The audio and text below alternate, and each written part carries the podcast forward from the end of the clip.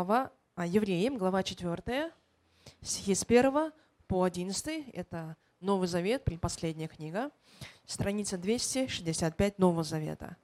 Евреям, 4 глава, стихи с 1 по 11 стих. Хорошо, все нашли? Здесь на экране у нас тоже выходит. Давайте вместе хором зачитаем. Все вместе. Все стихи. 3-4. Посему будем опасаться, чтобы, когда еще остается обетование, войти в покой его не оказался кто из нас опоздавшим, ибо и нам оно возвещено, как и тем, но не принесло им пользы слово слышанное, не растворенное верою слышавших. А входим в покой мы, уверовавшие, так как Он сказал, «Я поклялся в гневе моем, что они не войдут в покой мой, хотя дела его были совершены еще в начале мира». Ибо негде сказано о седьмом дне так. «И почил Бог в день седьмой от всех дел своих, и еще здесь не войдут в покой мой. Итак, как некоторым остается войти в него, а те, которым прежде возвещено, не вошли в него за непокорность, то еще определяет некоторый день ныне, говоря через Давида, после столь долгого времени, как выше сказано, «Ныне, когда услышите глаз его, не ожесточите сердец ваших». Ибо если бы Иисус Навин доставил им покой, то не было бы сказано после того о другом дне. Посему для народа Божия еще остается субботство. Ибо кто вошел в покой его, тот и сам успокоился от дел своих, как и Бог от своих. Итак, постараемся войти в покой он и, чтобы кто по тому же примеру не впал в непокорность. Аминь. Садитесь, пожалуйста.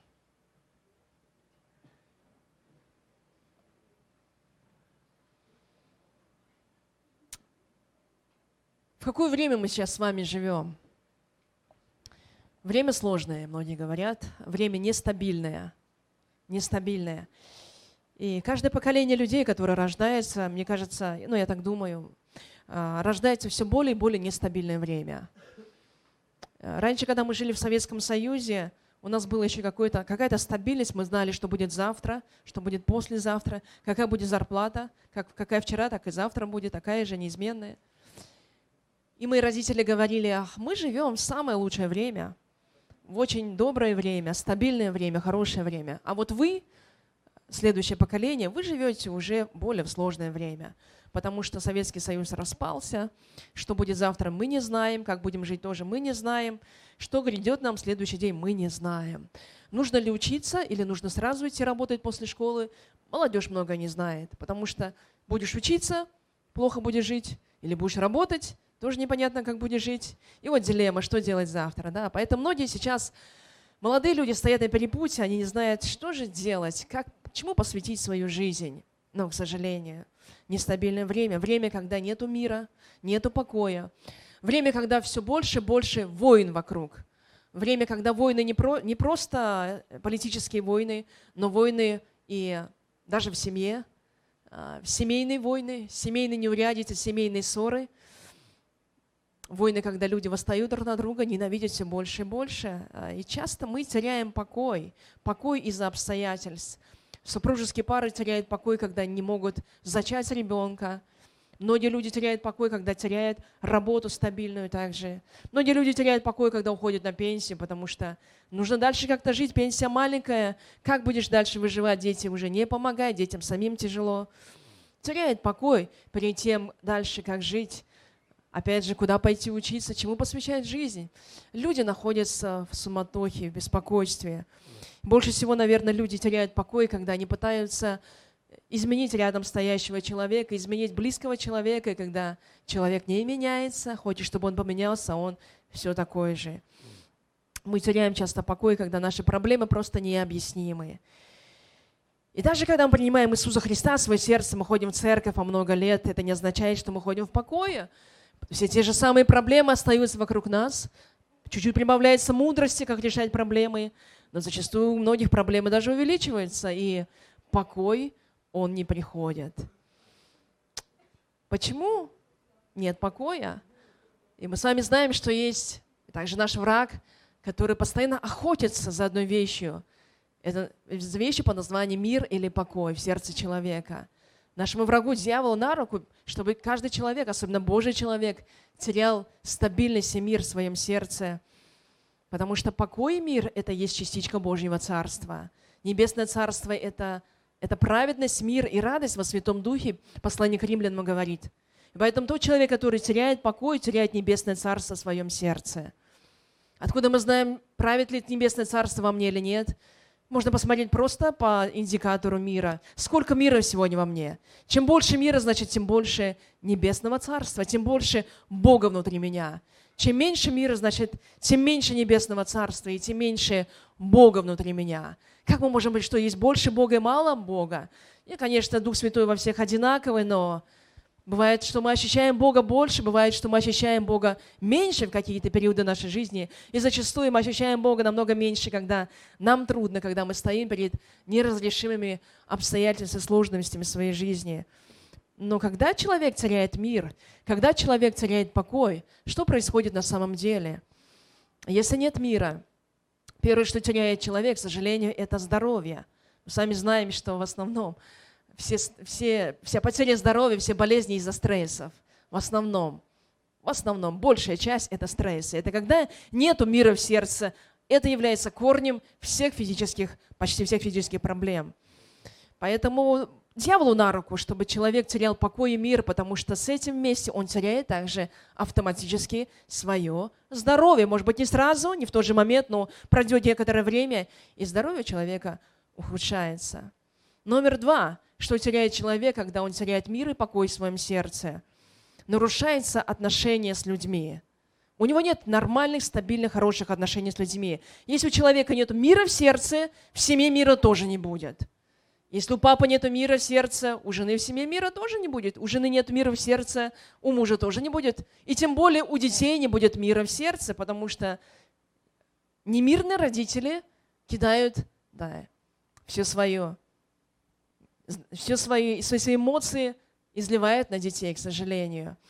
У немирных людей мало друзей. У немирных людей мало окружения, которое могло бы их поддерживать.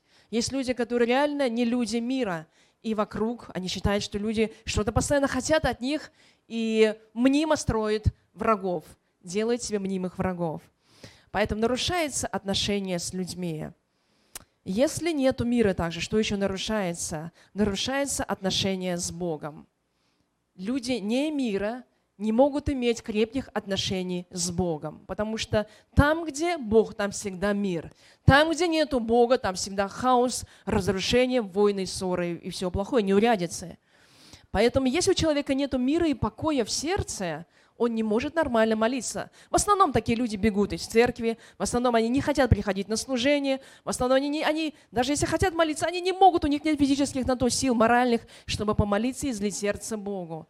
Нету мира, нету покоя в сердце, и это мешает им налаживать отношения с самим Творцом. Поэтому очень важно хранить мир в своем сердце.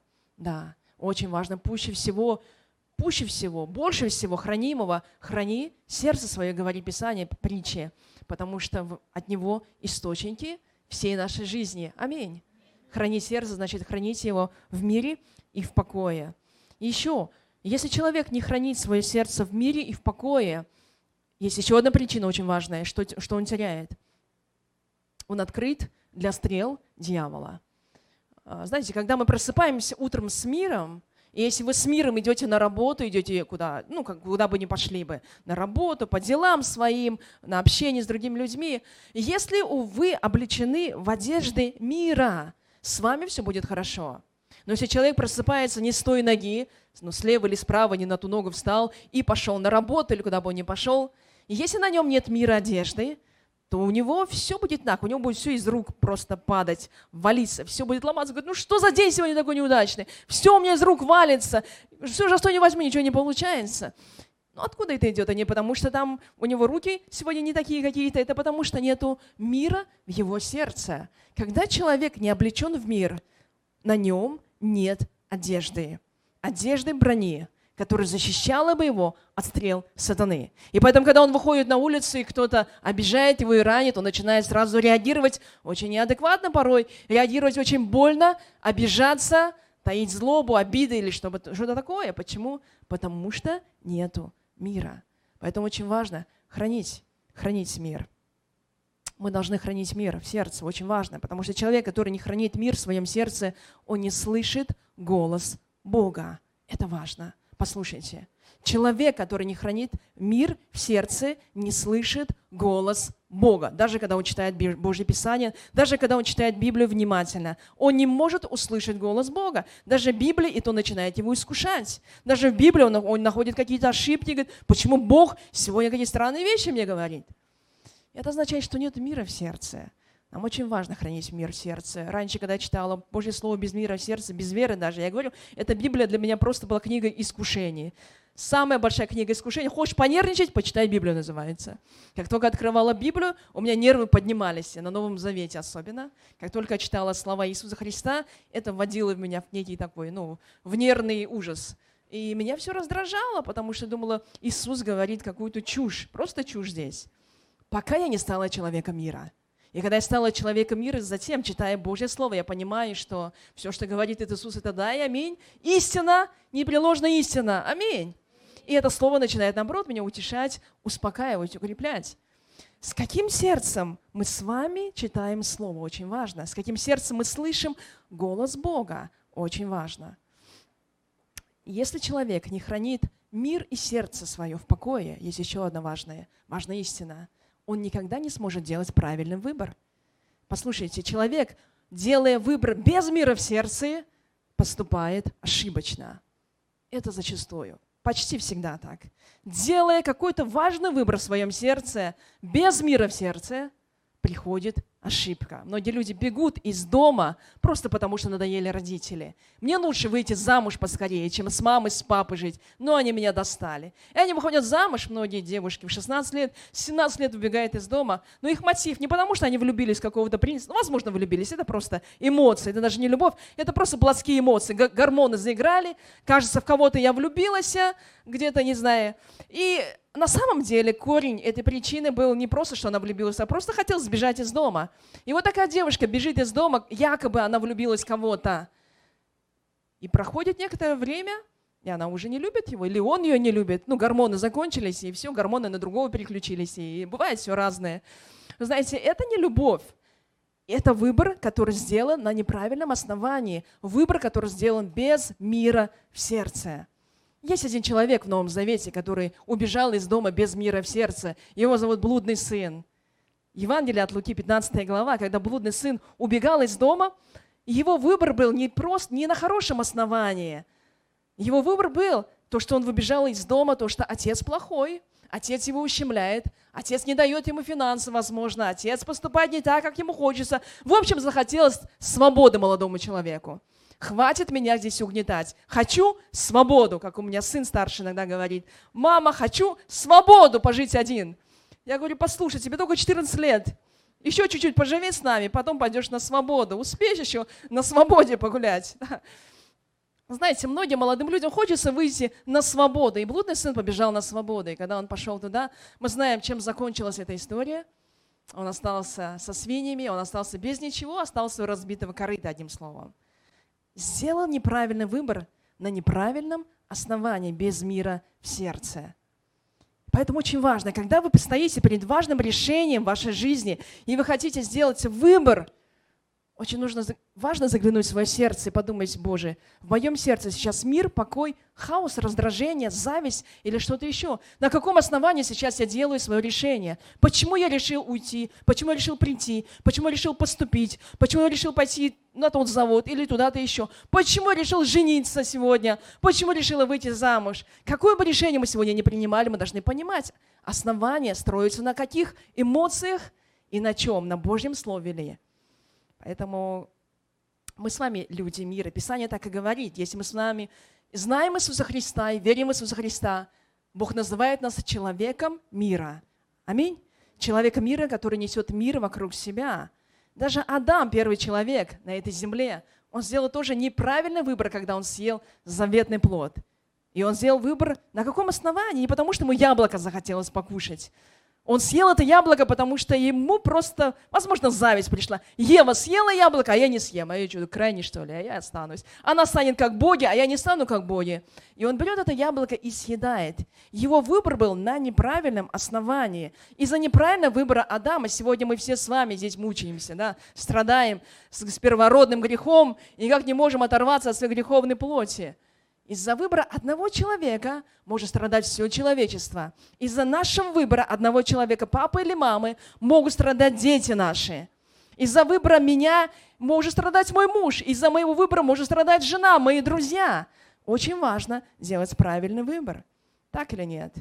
Каин тоже сделал неправильный выбор, когда убил своего брата Авеля из-за чувства ненависти, из-за чувства зависти. И что его сподвигло? Вот это не мир, хаос, ненависть, желание убить человека. И Хайн совершил огромнейший грех.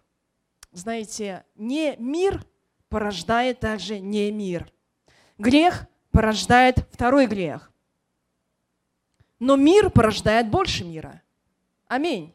Если в тебе много мира, что же ты будешь делать? Будет мирным. Ты будешь рождать другой мир вокруг себя. И люди вокруг тебя будут находиться в мире. Если человек делает что-то без мира, вокруг будет рождаться грех. Неправильные поступки. Грех порождает второй грех. Грех рождает грех. Именно поэтому сами должны ходить в мире, для того, чтобы вокруг нас был, рождался, вернее, еще больше мир. И Бог призвал нас менять не просто внешние обстоятельства мира, Бог призвал нас прежде всего менять свое сердце, чтобы наше сердце находилось всегда в покое и мире. Колоссянам, 3 глава, 15 стих написано так. Давайте зачитаем мы с вами вместе. Колоссянам 3.15. «И да владычествует в сердцах ваших мир Божий, которому вы и призваны». Э, да, в одном теле будьте дружелюбны, хорошо. Апостол Павел говорит, наше призвание, к чему мы с вами призваны, мы часто говорим призвание, одно из, самых, из важных призваний в нашей жизни написано, чтобы мы были в мире, и да владычествует в сердцах ваших мир. Владычествует, относится в основном к царям, к правительствам, к государям. Когда мы государь владычествует, царь владычествует над, над всей страной. И Писание говорит, твоим сердцем должен управлять, контролировать, владычествовать именно мир Божий. Аминь. Если мир Божий владычествует, Господь Бог владычествует тобой одним словом. Аминь. И слово «владычествовать» еще а, в оригинале может переводиться как «быть судьей». То есть мы можем перевести так. «И да будет судьею в сердцах ваших мир Божий, которому вы призваны в одном теле, будьте дружелюбны». Мир владычества, то есть будь вашим арбитром, вашим судьею, будет мир. Все, что бы вы ни делали, судить будет мир.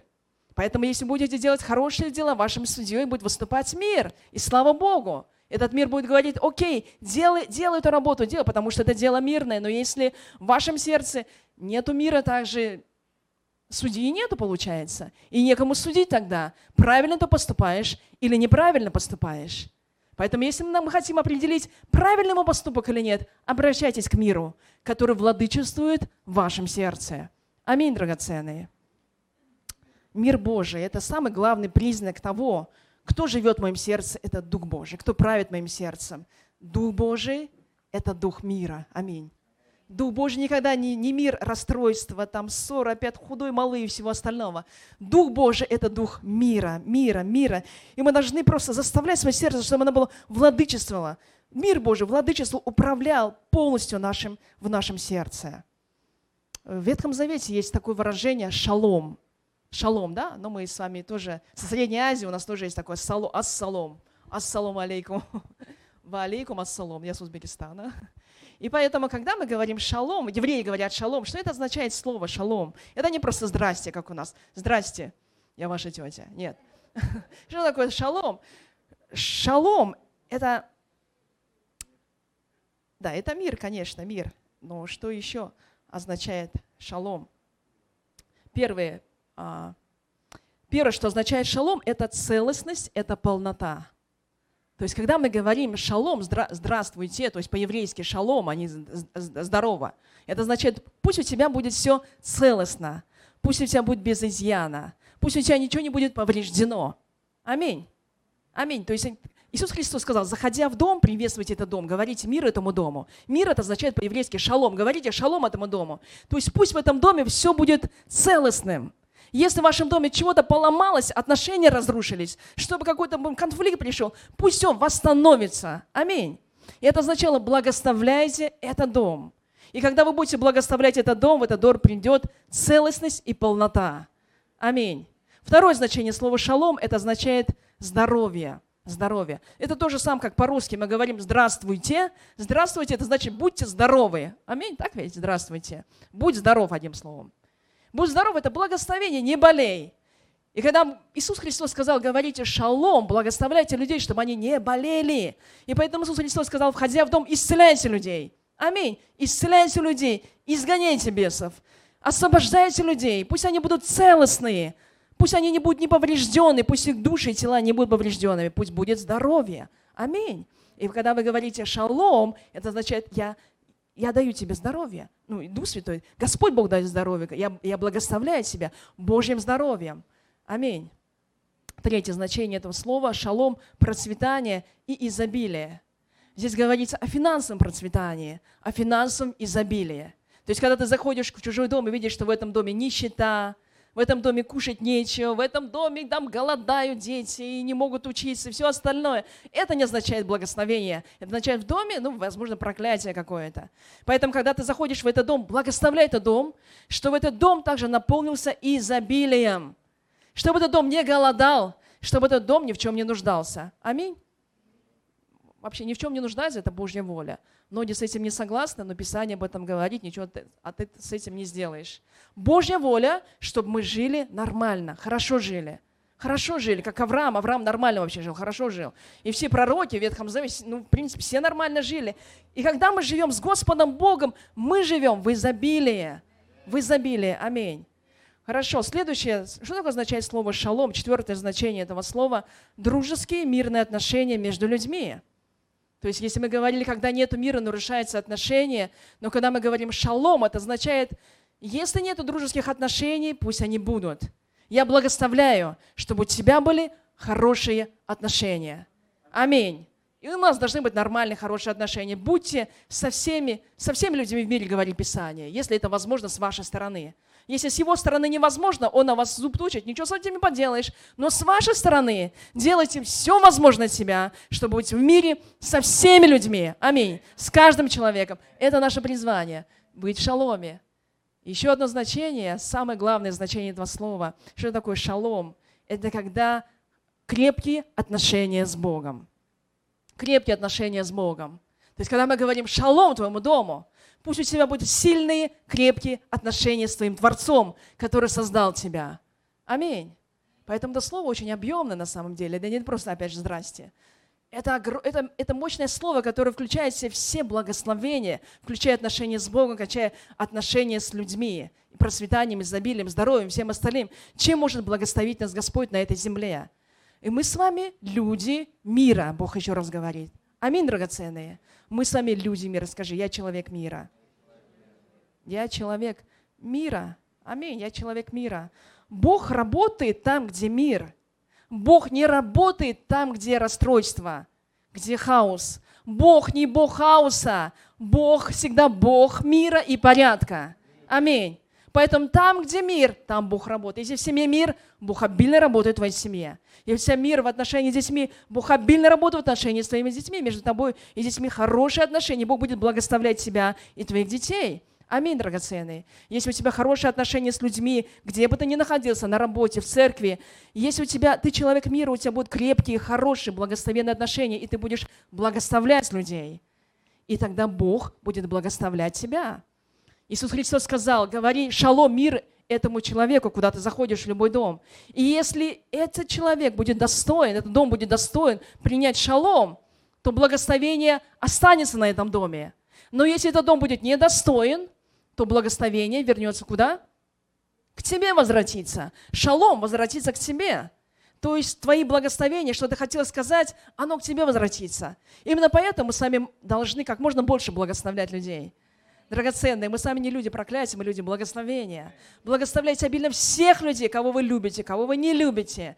Нужно всех любить. Ну, ну, кого вы много любите, кого немножко любите, тоже благословляйте. И Писание говорит, если тот человек будет достоин, он примет это благословение, благословение останется на нем. Но если он не достоин, он не захочет принять это благословение, ничего страшного, потому что это благословение вернется себе бумерангом еще больше, еще больше, еще больше. Аминь. Поэтому те люди, которые много благословляют, никогда не останутся без благословения, драгоценные. Не скудитесь на благословение. Мы сами люди шалома. Аминь. Аминь. Как нам ходить в покое? Вообще очень сложно, конечно, ходить в покое, но вообще по статистике, если взять американскую статистику, там около 90% людей ходят без шалома, без покоя в мире. То есть 90% людей находятся в стрессе, одним словом, стрессуют. Из них, а, из них 70% стрессуют постоянно, но остальная часть, может, не так, не так, не постоянно стрессует.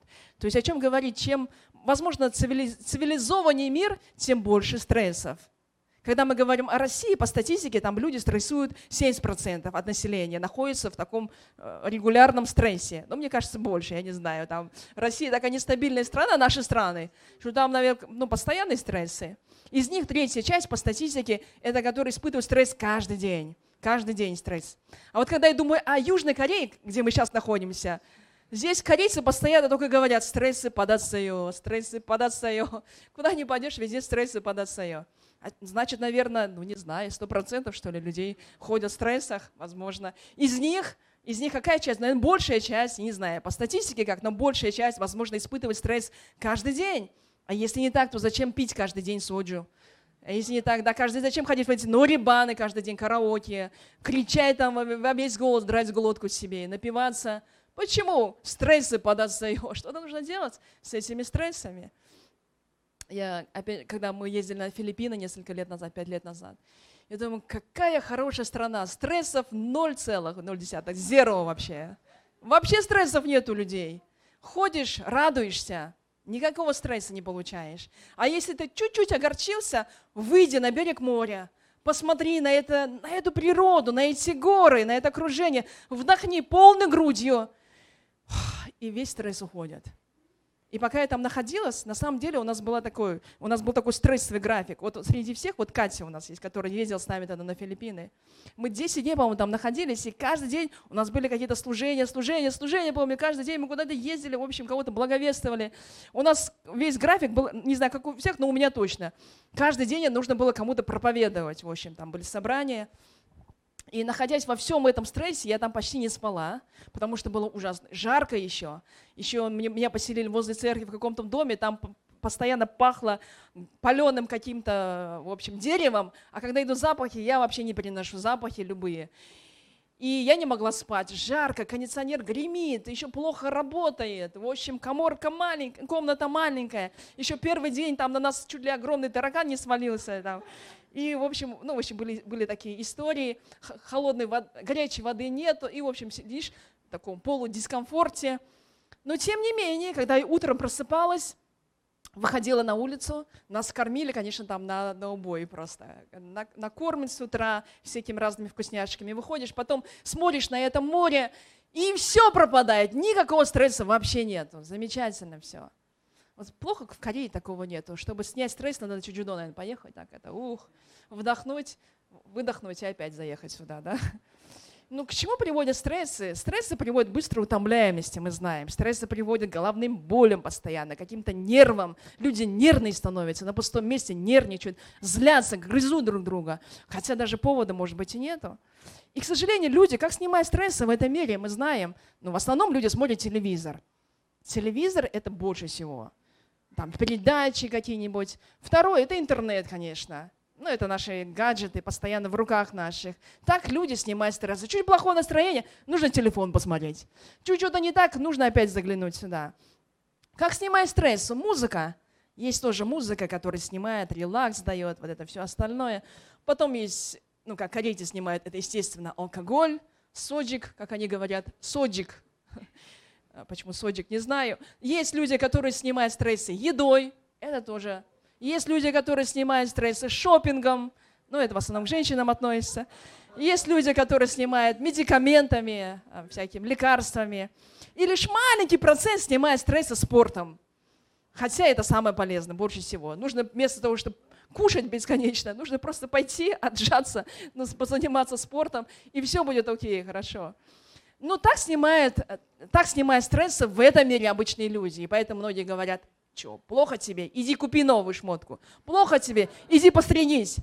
Всякий раз, когда я иду стричься, а стричься я хожу каждый, каждый месяц, раз в месяц, потому что у меня стрижка, меня все время спрашивают, у вас что-то особенное случилось? Ничего не случилось, волосы отросли, говорю. Или говорит, а вы куда-то сегодня идете? Никуда не иду, обычно живу, говорю. И вся, вот сколько лет я уже в Корее живу, каждый раз, когда мы этому парикмахеру уже ходишь, и все время спрашивает, что у вас случилось? Ничего не случилось, все нормально. Хорошо, ну так люди снимают стрессы. Постриглись, стрессы снялись, да, легче стало. Но как мы с вами должны снимать стрессы? Как мы с вами должны снимать? Верующие люди успокаиваются только в Боге, конечно. Поэтому номер один.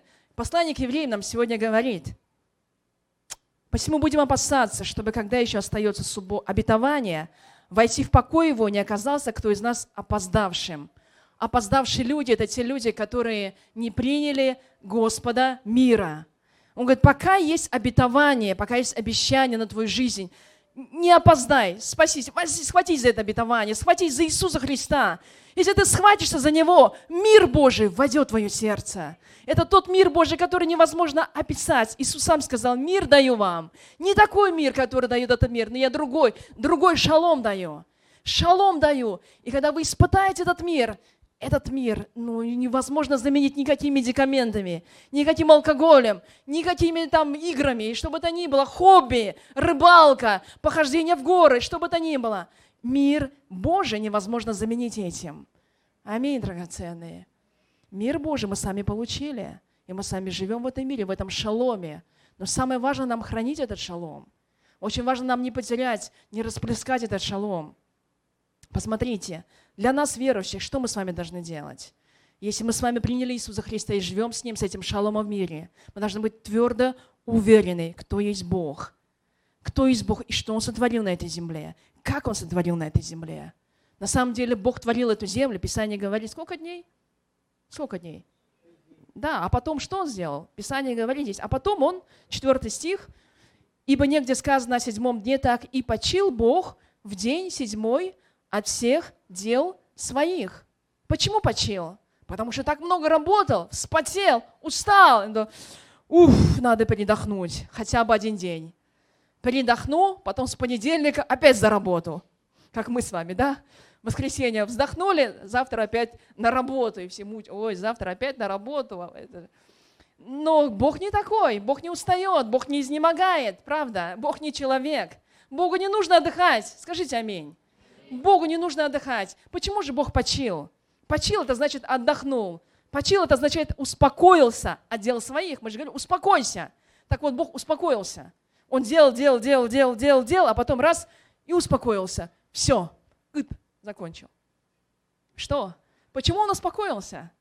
Почему успокоился? Потому что, ну, все закончилось. Хватит уже. Больше делать нечего. Наш Бог совершенный. И если Бог делает что-то, Он делает совершенно. Аминь. Если мы что-то делаем, мы всегда хвостики какие-то оставляем.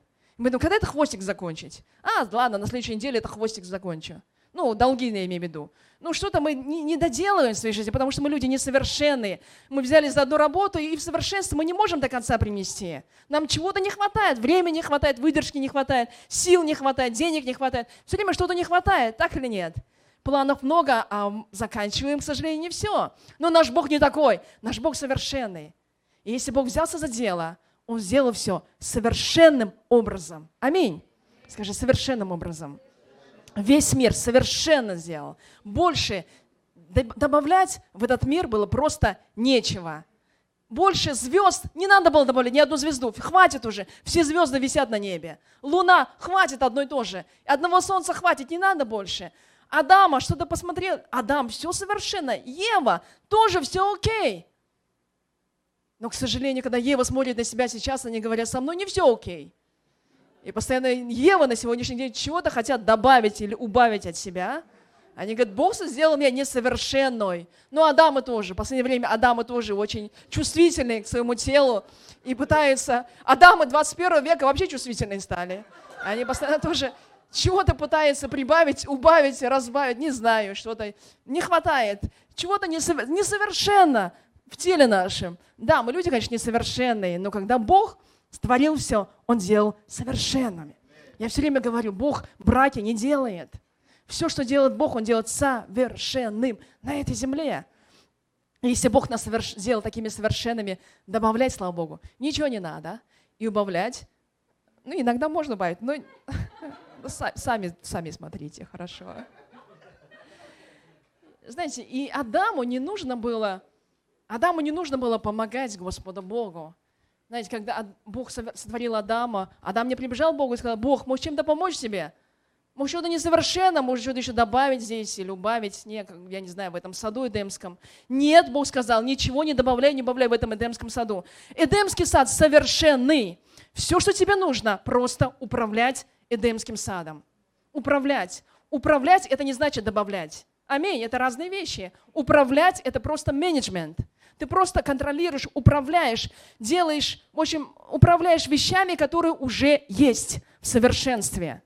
Аминь. Поэтому Бог нам дал нашу жизнь для того, чтобы мы очень мудро управляли своей жизнью драгоценные. А мы часто думаем, надо что добавить или добавить. Нет. И из-за этого нету покоя в мире, нету покоя, нету мира. Люди постоянно смотрят на себя и не могут удовлетворения найти в своей жизни, в самом себе, в своей работе, во всем не могут найти удовлетворение. Все время хотят чего-то убавить или добавить. И в своей семье не могут найти удовлетворение. Но Бог говорит, нужна мудрость. Я тебя создал, Адам и Ева. Он говорит, двоих я вас создал. Не для того, чтобы вы мне помогали творить что-то. Я Бог совершенный, я уже все сотворил сам. Мне не нужна помощь ваша человеческая. Я Бог, Бог говорит, мне не нужна человеческая помощь. Я дал вам в управление то, что я Бог сотворил. Вам нужно просто управлять. Аминь. Скажите, управлять управлять, нам нужно управлять. И поэтому не нужна в это всякая суета. Десятый стих, поэтому написано. «Ибо кто вошел в покой его, тот и сам успокоился от дел своих, как и Бог от своих». Кто вошел в покой, это значит тот, кто понял, что такое день субботний. День субботний – это день совершенный. В нем не надо чего-то добавлять уже ничего. Бог уже в совершенстве все затворил. И когда ты понимаешь, что все, что сотворил Бог, уже совершенно – ты радуешься, ты благодаришь Господа Бога и просто говоришь, Бог, дай мне мудрость управлять то, что я уже сейчас имею. Вот глупость многих людей заключается в том, что люди не видят то, что Бог им дал уже. Не видят то, что у них есть в карманах. Не видят то, что имеет уже потенциал, какой в них уже заложен. Все таланты, которые Бог им дал, они это не видят, закрывают глаза. И все время требуют от Бога чего-то большего, чего-то нового. Бог, добавь во мне чего-то хорошего, нового. Бог говорит, послушай, Сначала нужно научиться управлять тем, что я тебе уже дал. И когда ты научишься, вот тогда появится, возможно, что-то еще новое для тебя откроется. Но это то, что уже в тебе есть. Это не то, что новое с небес упадет, но то, что в тебе уже есть и заложено. Аминь. Аминь, аминь. Нам не нужно суетиться. Суета идет из-за из не мира, из-за непокоя в сердце. Непокой в сердце порождает суету, бесполезные действия. Да? Суета – это бесполезные действия. То есть, когда твой КПД, коэффициент полезного действия, равен нулю. Нету КПД совершенно в жизни. Посмотрите, какой КПД вырабатываем мы сейчас. Коэффициент полезного действия или КНД, коэффициент неэффективного действия вообще, неполезного действия.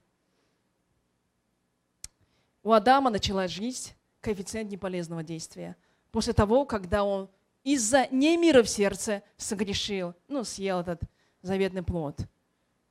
Что мы сегодня делаем?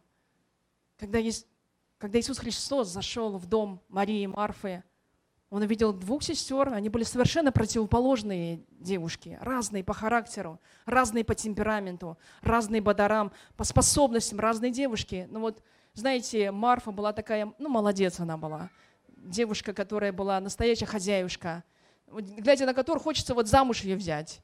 потому что она вкусно готовит, прекрасно все делает, ухаж... ну, смотрит за домом своим. Возможно, она хорошая мама потом стала, хорошая девушка. Но когда Иисус зашел к ней домой, эта девушка побежала на кухню сразу же готовить. Ну, естественно, она же девушка, она должна готовить, приготовить вкусно для Иисуса Христа. Драгоценный, драгоценный друг Иисус к ним пришел в гости. Вот она бежит готовить, старается, ну, подсеет, там, мучается. Все приготовила, молодец, разложила на стол. И когда она готовила, вы помните, что случилось с ее сердцем? Ее сердца не было в мире тогда. Вместо того, чтобы радоваться, что пришел Иисус, она нервничает стоит. И вот она стоит и режет, нервничает, режет и нервничает, и звук ножей все громче, громче, громче, звук тазика все громче, пам, пум, там уже на кухне непонятно, что творится что-то не то. Мария все туда поглядывает, Иисус тоже, наверное, краем глаза, ухом слушает, что-то там не то. А потом Марфа выбегает из кухни и уже на Иисуса накидывается. Что тебе дела нету, что ли? Ну скажи этой Марии, чтобы пошла, помогла мне хотя бы. Что она расселась, ничего не делает? Бездельница такая. Ну, а что сказал Иисус? Вы помните, что сказал Иисус? Он покачал головой и сказал, Марфа, Марфа, ты слишком о много заботишься. Ты заботишься о многом. Одно лишь нужно. Что? Только одно нужно – не надо слишком много суетиться. А вот Мария избрала благую часть, он сказал. И эта часть никогда не отнимется у нее. Вот твоя часть отнимется. Твои блинчики, мы сейчас все сидим, и ничего не останется. Твоя часть отнимется, а вот ее часть, то, что она услышала, Божье Слово, сидела у моих ног, внимала, ничего не делала, бездельничала, просто слушала Божье Слово. Вот ее часть никогда не отнимется. И все сестры сказали, аминь от радости, да? Здесь не об этом, сестры, не радуйтесь, что не нужно готовить. Я не об этом говорю, а то кто-то начинает буквально как-то воспринимать все это слово и потом говорить. Нет, Здесь не об этом говорится, здесь говорится о важности, о важности того. Бог говорит, есть вещи, которые отнимутся, а есть вещи, которые не отнимутся. Есть бесполезные вещи, за которые Бог не похвалит. Коэффициент полезного действия только тогда, когда мы делаем только то, что угодно Богу. Аминь коэффициент неполезного действия, когда мы делаем много чего, чего нам Бог не говорил делать вообще. Много чего, чего Бог нам не говорит делать вообще, не делай этого, а мы делаем. А потом не получается, мы сами нервничаем. Иисус, когда пришел в дом Марфа, он не сказал, Марфа, хочу блины, плов и шашлык. Он это не сказал вообще. Он молчал. Он пришел, чтобы научить этих сестер. Ему скоро на крест идти. Времени мало. И он ожидал, что обе сестры рядом возле него будут внимать и кушать Слово Иисуса Христа. Они, а одна вместо этого побежала угождать Богу, дополнить то, что не хватает Богу. Бог ни в чем не нуждается. Нам не, нужно, нам не нужно помогать Богу. Скажите аминь на это. Бог самодостаточный. Нам не нужно Ему в этом помогать в чем-то. Но Бог хочет, чтобы мы совершали то, что Он желает. Это важно. Что хочет Бог? И тогда Бог похвалит, скажет, твоя жизнь действительно КПД. У тебя коэффициент полезного действия 100%. Аминь, драгоценные. Главное, да, нам избирать то, что желает Господь Бог. Бог сказал, не приходил на то ум, что Бог приготовил любящим Его. Любящим Бога. Это те люди, которые говорят, как Давид, знаете, одного я только просила Господа, чтобы быть с тобой, Господь. Только одно я просил у тебя, чтобы быть с тобой. Послушайте, нам нужно делать правильный выбор. От этого зависит наша жизнь. Очень часто мы делаем просто по глупости неправильный выбор. Очень часто нашими выборами руководят какие-то эмоции, вспышка эмоций каких-то. И нам нужно всегда помнить, на каком основании сегодня я делаю свой радикальный выбор.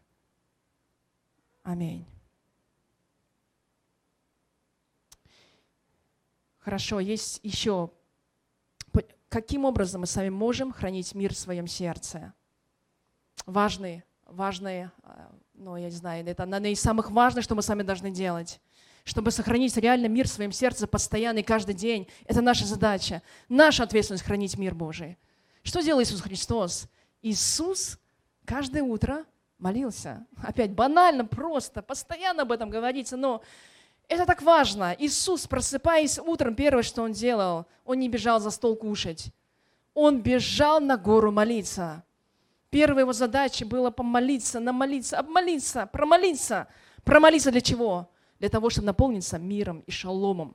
Наполнить свое сердце шаломом. Он знал, что когда наступит, ну, возойдет солнце, 7 часов, 8 часов утра уже все, весь, все просыпается, Иерусалим просыпается весь, вся окрестность просыпается, вся Галилея просыпается, потому что они рано вставали. 7-8 это уже чуть ли не полдень, уже все давно на ногах. И вот люди с самого раннего утра бегали за Иисусом Христом, как только солнце вставало. Где Иисус? И бегут за Ним. Почему? Потому что нужно исцелиться, нужно от Него накормиться, наполниться, послушать Божье Слово. В общем, все, что не хватает, взять у Иисуса Христа одним словом.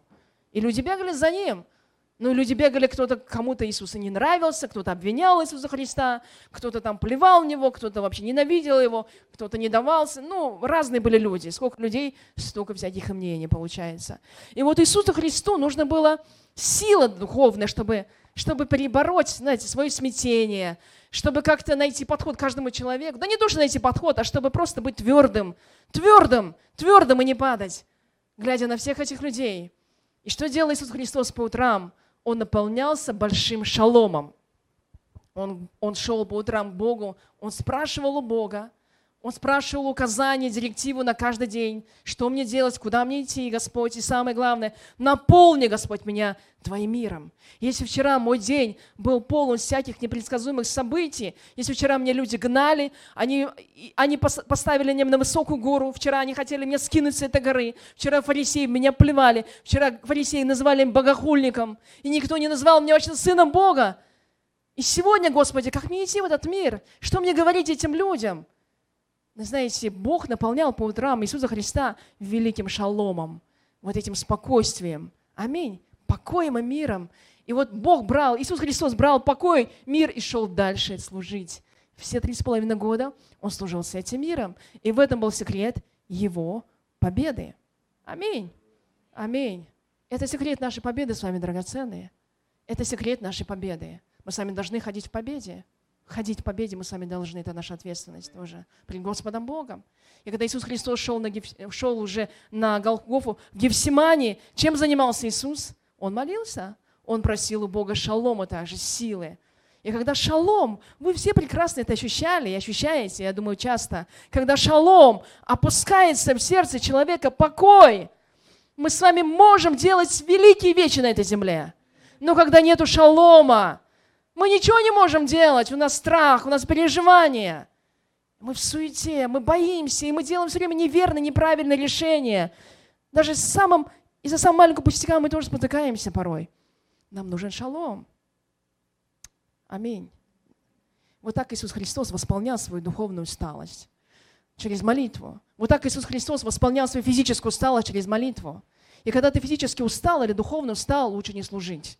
Есть такое, знаешь, когда ты реально устал духовно, лучше отдохнуть.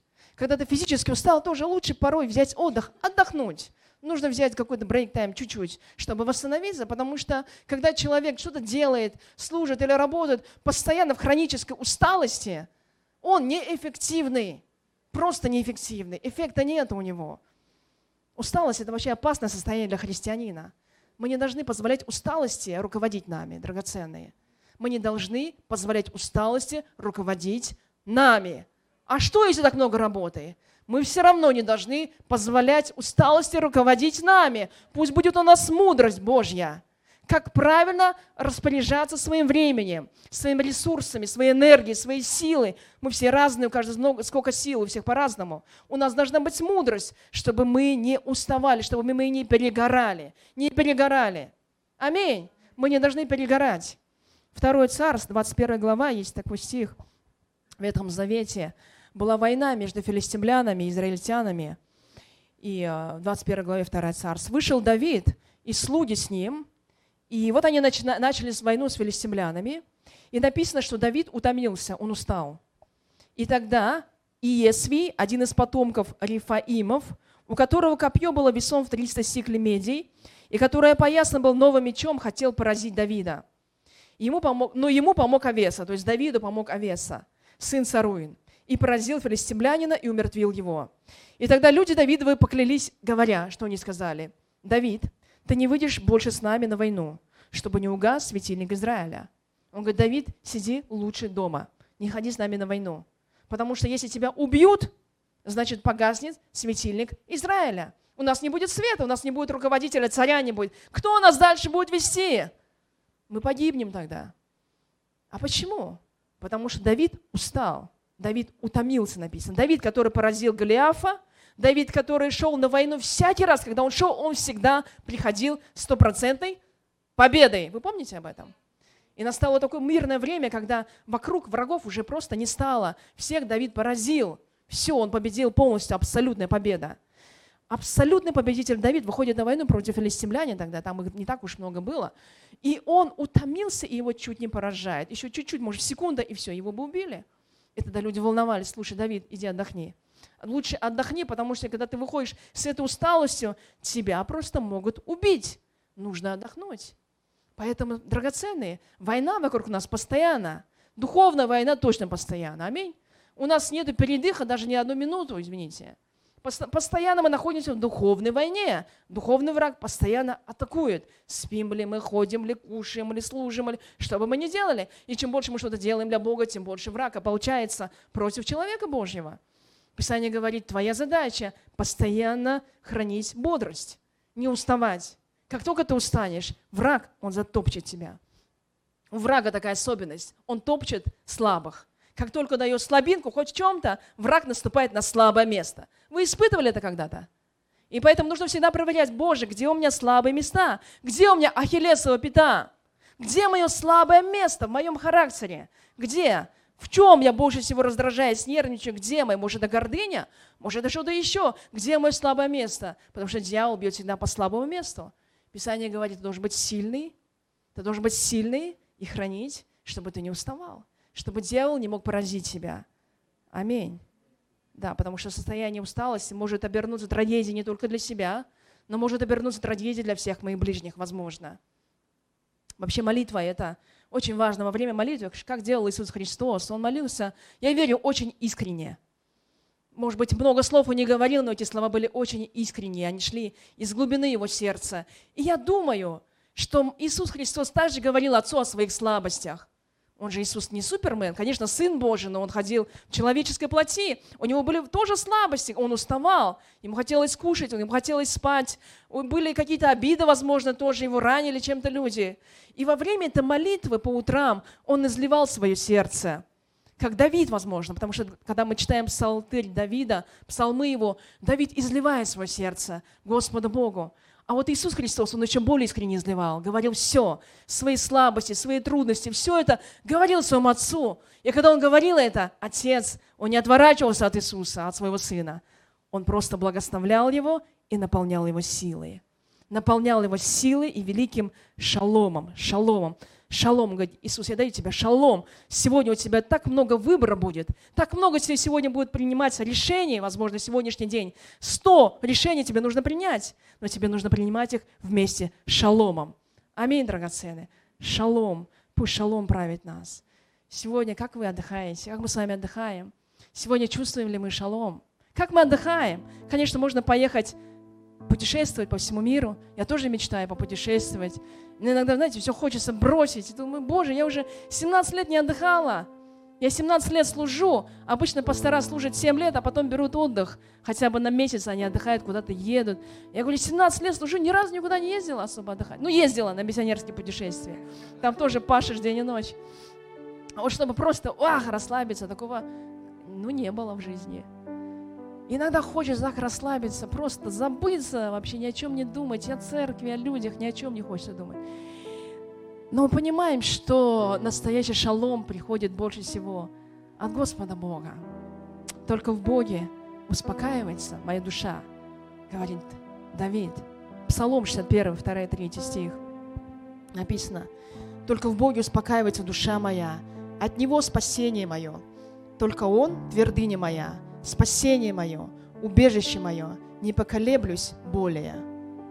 Аминь, не поколеблюсь более, потому что Давид колебался часто, но он говорит, только в Боге, только в Боге, ни в чем. Давид испытал и то, и другое, и третье. Он пытался найти успокоение, покой, может быть, во много чем-то. Но он понял одну вещь. Только в Боге успокаивается моя душа. Аминь. Только в Боге, не в друзьях.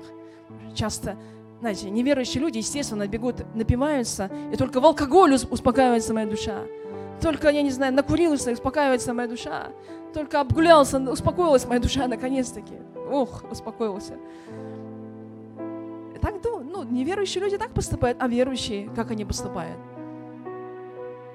Дрын, дрын, дрын, дрын, алло, мне плохо, приди ко мне, или я к тебе лучше приду. Успокой мою душу, мне плохо, мне трудно.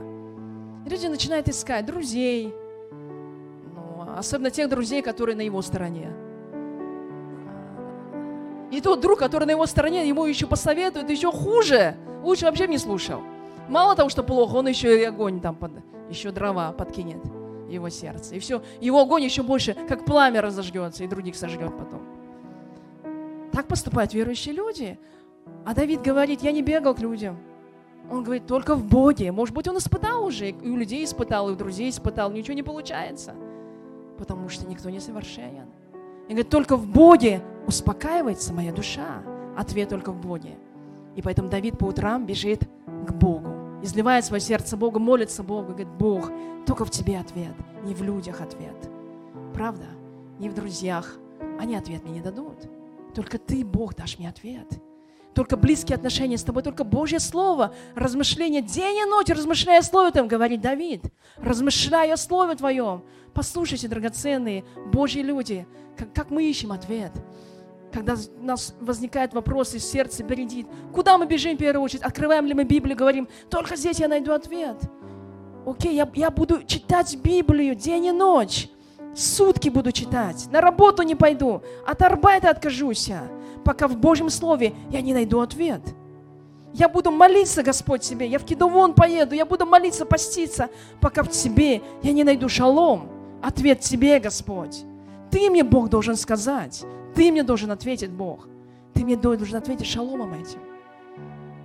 Хорошо, если люди бегут к лидерам своим духовным, и у них спрашивают. Это хороший ответ. Но не хороший ответ, когда друзьям просто бегут. Там ответы мы навряд ли получим.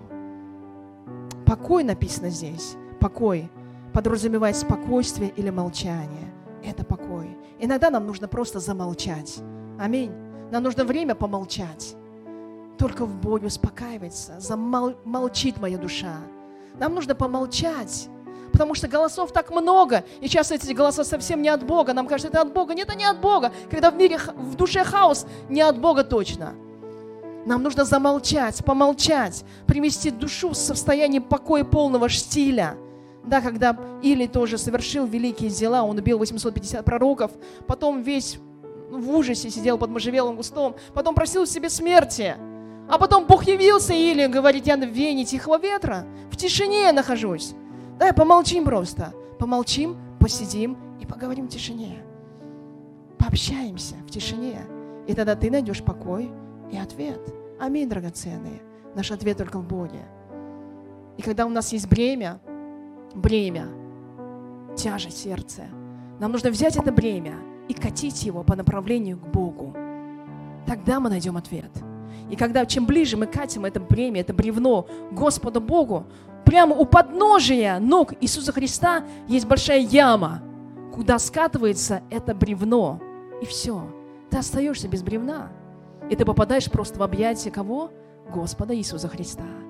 В объятия мира, любви и спокойствия. А очень часто люди, вместо того, чтобы катить это бревно по направлению к Богу, они поворачиваются совершенно в обратную сторону и потеют, и катят бревно в другую сторону. И говорит, что так тяжело? Еще тяжелее стало, еще тяжелее. И как будто это бревно не уменьшается, а становится все тяжелее, тяжелее, тяжелее. А Бог говорит, послушай, остановись, остановись. И в Ветхом Завете Бог говорит, остановись, народ, остановись. Посмотри на пути древние, остановись. Ты куда идешь? Остановись. И подумай, ты сейчас по направлению к Богу катишь бревно. Или по направлению к врагам тебя катишь бревно, а враги тебя еще больше разжигают твой пыл и говорят, ненавидь еще больше. Нам нужно катить это к Богу. И нужно делать как можно быстрее, как, ну, как Иисус каждый день, every day, каждый день Он шел по утрам Богу, Господу Богу и молился каждый день. Поэтому чем вот не нужно хранить в своем сердце вот эти вот бревна, камни. Чем больше мы их храним, тем тяжелее становится. А чем тяжелее, тем селенок меньше и меньше, чтобы вытащить его самому. У самого уже сил не хватает вытащить его. Просто не хватает сил. Поэтому нужно, говорит Бог, говорит, постоянно. Не копи снежный ком, не копи, потому что потом он раздавит и тебя, и других людей. Не копи. Как можно быстрее отдавай это каждый день. Отдавай Богу. Придите ко мне, все труждающиеся, обремененные. Я успокою вас. Говорит Иисус. Придите ко мне, все труждающиеся и обремененные. Это относится не к неверующим людям. К неверующим тоже, конечно. Но это относится также и к верующим людям. Все труждающиеся и обремененные Божьи люди. Придите ко мне, а не к другим. Идите ко мне. Я, Иисус, успокою вас. Это Божье обетование и Божье обещание. Люди, которые верят в Божье обетование, получают ответы. Как эти люди, которые получили Божье обетование, Евреям 4 глава, здесь говорится про израильский народ. Бог обещал, что они войдут в обетованную землю, в хананскую землю. И Он дал обетование. Описание говорит, что они шли, шли, шли, шли и не дошли. Из-за чего? Потому что они не растворили это верою внутри себя. Не растворили Божье обетование слова верою. Так вот, чтобы нам быть в покое, есть еще один способ очень важный. Нам нужно растворять Божье обетование верою. Растворитель нужен, растворять нужно. Многие просто берут и не растворяют. Они берут это слово и не растворяют в своем сердце. И поэтому оно не работает. Писание говорит, нужно растворить чтобы оно слилось с плотью человеческой, чтобы было неотделимо уже, чтобы Божье Слово и плоть твоя было единым целым чтобы никто не мог оторвать уже. А когда человек не растворяет веры, он, принимает, он читает это слово, а это не ко мне, это к соседу, о, это к Васе, о, это к жене точно, про нее, вот она бы почитала бы это слово. Это слово не растворенное, они пытаются в других людях растворить, но в других людях оно не растворяется. Слово растворяется только в самом себе. Аминь. Только в самом себе. Такой Божий закон. Мы не можем растворить его в ком-то. Нам нужно растворять себя. Давайте растворять его в себе, слово верой. Израильтяне не дошли из-за недостатка веры. Божье Слово приносит стабильность в нашу жизнь. Божье Слово – это не чувство. Божье Слово – это обетование, это да и аминь. И если Божье Слово сказала так, нужно растворять верою. Нужно растворять. Аминь. Вообще все люди, которые написаны к евреям, 11 главу почитайте, послание к евреям, там так много героев, начиная там, ну я Авраам, в общем, целый список героев. Это люди, которых бросали ко львам, эти люди, которые умирали, есть люди, которые не получили, может быть, обещанного, но эти люди, которые шли до конца. Эти люди были люди веры. И верою пали стены Иерихонские, тоже написано. Почему? Потому что люди, которые ходили вокруг Иерихона, они растворяли верою Божье обетование. А Божье обетование было таким глупым, на их взгляд. Почему от крика и от возгласа должны там сколько метров, я не знаю, в ширину было. Почему от их крика должны были упасть Ерихонские стены, которые ни кувалдами ничем не пробить? Почему от крика человеческого «А!» сказать «стены должны упасть»? Почему? Двухметровые стены почему упали?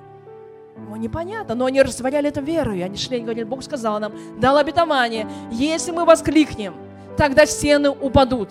И они просто сделали это. И они растворили верой и воскликнули. И у них все получилось. Так вот, это разница между теми людьми, которые просто читают обетование и ничего не получают в жизни, и люди, которые верят в обетование и растворяют это внутри себя верою. Верою. Аминь.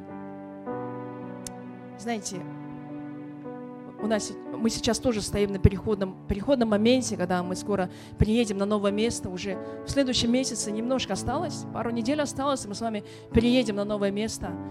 И знаете, что происходит в моем сердце? Приходит иногда колебания. Колебания от того, что слишком высокая планка. Колебания от того, что наше помещение никак до сих пор не ушло, уже нам завтра, послезавтра приезжать, а помещение так и не ушло, уже сколько месяцев мы его, с мая месяца, не можем сдать это помещение. И приходят колебания, говорит, через пару недель тебе уезжать, а что с этим помещением делать? И, конечно, приходит сомнение, по-человечески приходит сомнение. Но что я делаю? Я, я растворяю все равно Божье Слово верою. Я говорю, Боже, покой я свой терять не хочу. Что бы то ни было, покой я терять не хочу и не буду, потому что в покое есть победа. Как только приходит суета, страхи, переживания, приходит поражение. Это Божий закон. Даже если, видимо, ну ничего не видно, нам нужно верить, а, не глазами, верим сердцем. Два месяца назад мы делали визитки для пасторов. Вот наша сестра Наталья помогала нам делать визитки. И я себе тоже я сделала визитку, мы делали общие. От нашего союза русскоязычных пасторов Кореи общие визитки мы делали. Я думала, какой адрес надо написать. Этот адрес или, или новый адрес написать. Визитка сейчас выходит. И я думаю, не, напишу новый адрес. Я написала тогда новый адрес уже. Новый адрес церкви уже, уже визитка вышла давно, а у меня там новый адрес церкви, который мы еще не получили. Это по обетованию новой церкви. И у меня был, есть один пастор знакомый, который тоже приезжал, ему нужно было помещение. И он тоже, как раз визитка выходила, говорит, мне нужно переезжать, но там ответ не дали, я могу переехать или нет. Я говорю, пишите новый адрес с верою. Бог усмотрит. Он говорит, он меня послушал, говорит, хорошо, напишу. И он написал новый адрес. И он приехал в новые, на, новые, на новое место. Это было несколько месяцев назад. Я говорю, надо верою. Еще не получили, но уже пишите, как будто это есть, это ваше уже. И вот я верую тоже, у меня есть визитка, все, у меня уже, я уже на новом месте, с новым адресом, не этим адресом. Это обетование, которое мы пытаемся растворить веру внутри себя. Опять же, это с неба не падает, это наша задача. Бог говорит, это ты должен делать. Растворять веры – это ты должен делать. Для того, чтобы ходить в Божьей победе. Аминь, дорогие. Тогда мы с вами получим нужную сумму большую сумму, которая нам нужна еще. И тогда помещение наше тоже идет, когда мы ходим в полном шаломе. В полном шаломе мы сами должны. Аминь. Хорошо, еще одну скажу вещь вам, что мы сами должны делать. Однажды в Иудею, это писал пророк Неемия, по субботам въезжали люди, и они все тащили в Иерусалим снопы, вино, виноград, смоквы, груз всякий в субботний день в Иерусалиме. Они все туда везли груз, думали, ну, это пригодится нам. Потому что, ну, мы должны заехать туда, а потом на чем мы будем жить. И вот они все тащили туда полный вот груз в Иерусалим в субботний день. Это на Неемия, он встал и сказал, «Я сделал выговор знатейшим из иудеев и сказал, зачем вы делаете такое зло и оскверняете день субботний?» Зачем вы в субботний день привозите все эти мешки со смоками, изюмом, лепешками, виноградом? Не надо в субботу все это тащить в Иерусалим, потому что суббота – день Господень. Суббота в Ветхом Завете – это был день, когда люди вообще ничего не могли делать. Они даже ходить не могли на определенное расстояние. Несколько шагов сделали – стоп, дальше ходить нельзя. Все, дальше пошел, нарушил закон, грешник. Платок на землю упал, пусть валяется – пока суббота не пройдет. Ничего не, нельзя было делать вообще. Не то, что на арбайты ходить. Там, ну, сейчас многие люди на арбайтах ходят. Вообще супер грешники. В эти времена бы уже казнили бы сто раз уже такого человека. Что в воскресенье пошел где-то поработал. Ну, сейчас уже время благодати, нам, а, Бог простит, мы же так думаем. Хорошо, но смотрите, о чем говорить. В субботний день говорит, не тащите все это добро сюда. Бог позаботится об этом. И после всего написано – когда смеркалось у ворот Иерусалимских, перед субботою я велел запирать двери и сказал, чтобы не отпирали их до утра после субботы. И слуг моих я оставил у ворот, чтобы никакая ноша не проходила в день субботний. То что сделал Неемия, раз люди не слушались и все равно тащили весь груз в субботу? Он поставил охрану у ворот, сделал так, чтобы ворота закрыли бы на замок. Говорит, никто не затащит сюда ничего, ни одного груза в день субботний, пока субботний день не закончится. Он когда стукнет уже все, 24 часа, прошло, день закончился, теперь заезжайте. Возите что угодно, кроме субботнего дня. И он сделал насильно. Он сделал так, чтобы люди насильно перестали заботиться и беспокоиться о субботнем дне. Аминь. Но в Ветхом Завете, когда мана падала с небес, она падала всегда, кроме одного дня. Какого дня? Какого дня? Субботнего дня. Он говорит, не нужно в субботу выходить и собирать манну, потому что Бог уже позаботился об этом мне. И когда люди выходили собирать, у них, ну, они все равно вся эта манна смердела, ну, ничего они не, не получалось у них. Бесполезный коэффициент бесполезного действия у них был. Вся эта манна пропадала просто. Бог говорит, ты должен хранить шалом. Суббота – это покой, покой, понимаешь? Ну, в Ветхом Завете Бог учил людей успокаиваться. Не переживай, Бог позаботится о тебе. Храни субботний день.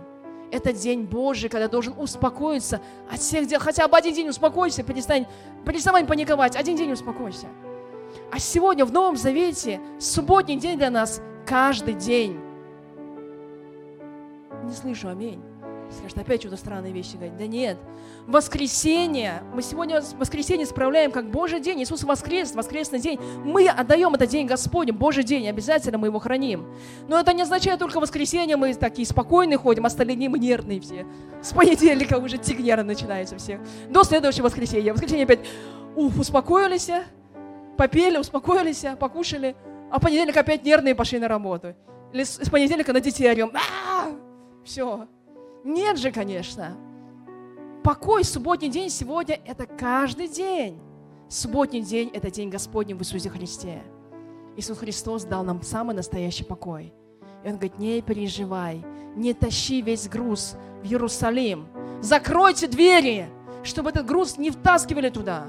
И Бог говорит, закрой свои двери сердца. Насильно, я говорю тебе, закрой свои двери, чтобы груз туда не входил.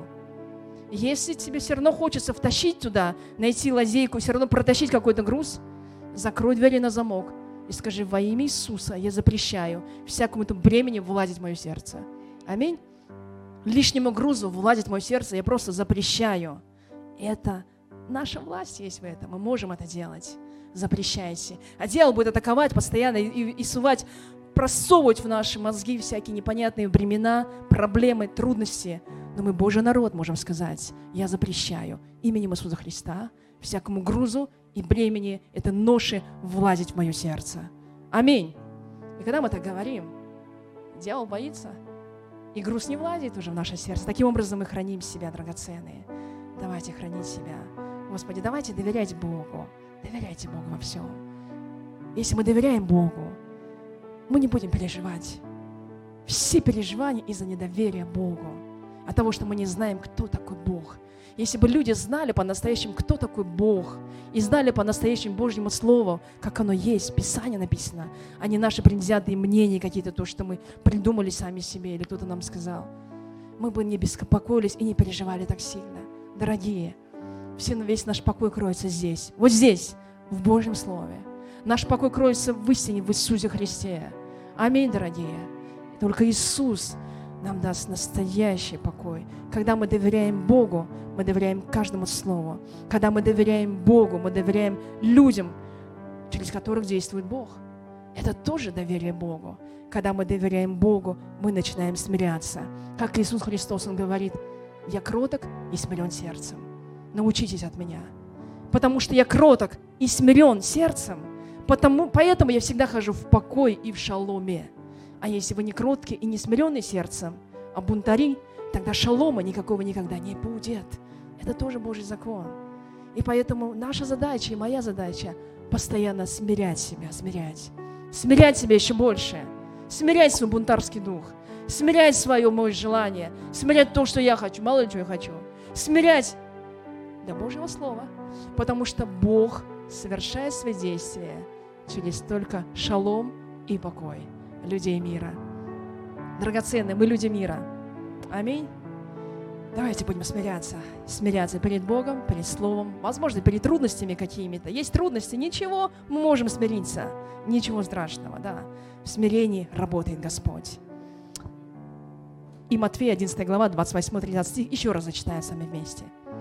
Тот стих, который Иисус Христос говорит нам. Давайте еще раз зачитаем и закончим. «Придите ко мне, Матфея 28, 11 глава, 28-30. «Придите ко мне, все труждающиеся и обремененные, и я успокою вас. Возьмите иго мое на себя и научитесь от меня, ибо я кроток и смирен сердцем, и найдете покой душам вашим, ибо иго мое благо, и бремя мое легко. Аминь. Все, что нам говорит Бог, это легко на самом деле. Это наше иго, оно тяжелое, а Божье иго – оно легкое. Говорит, научитесь от меня, от Иисуса, какой я, моему характеру. И тогда вы найдете покой душам своим. Божьи люди мира, давайте встанем с наших мест и помолимся Господу Богу. Пусть мир Божий владычествует в нас.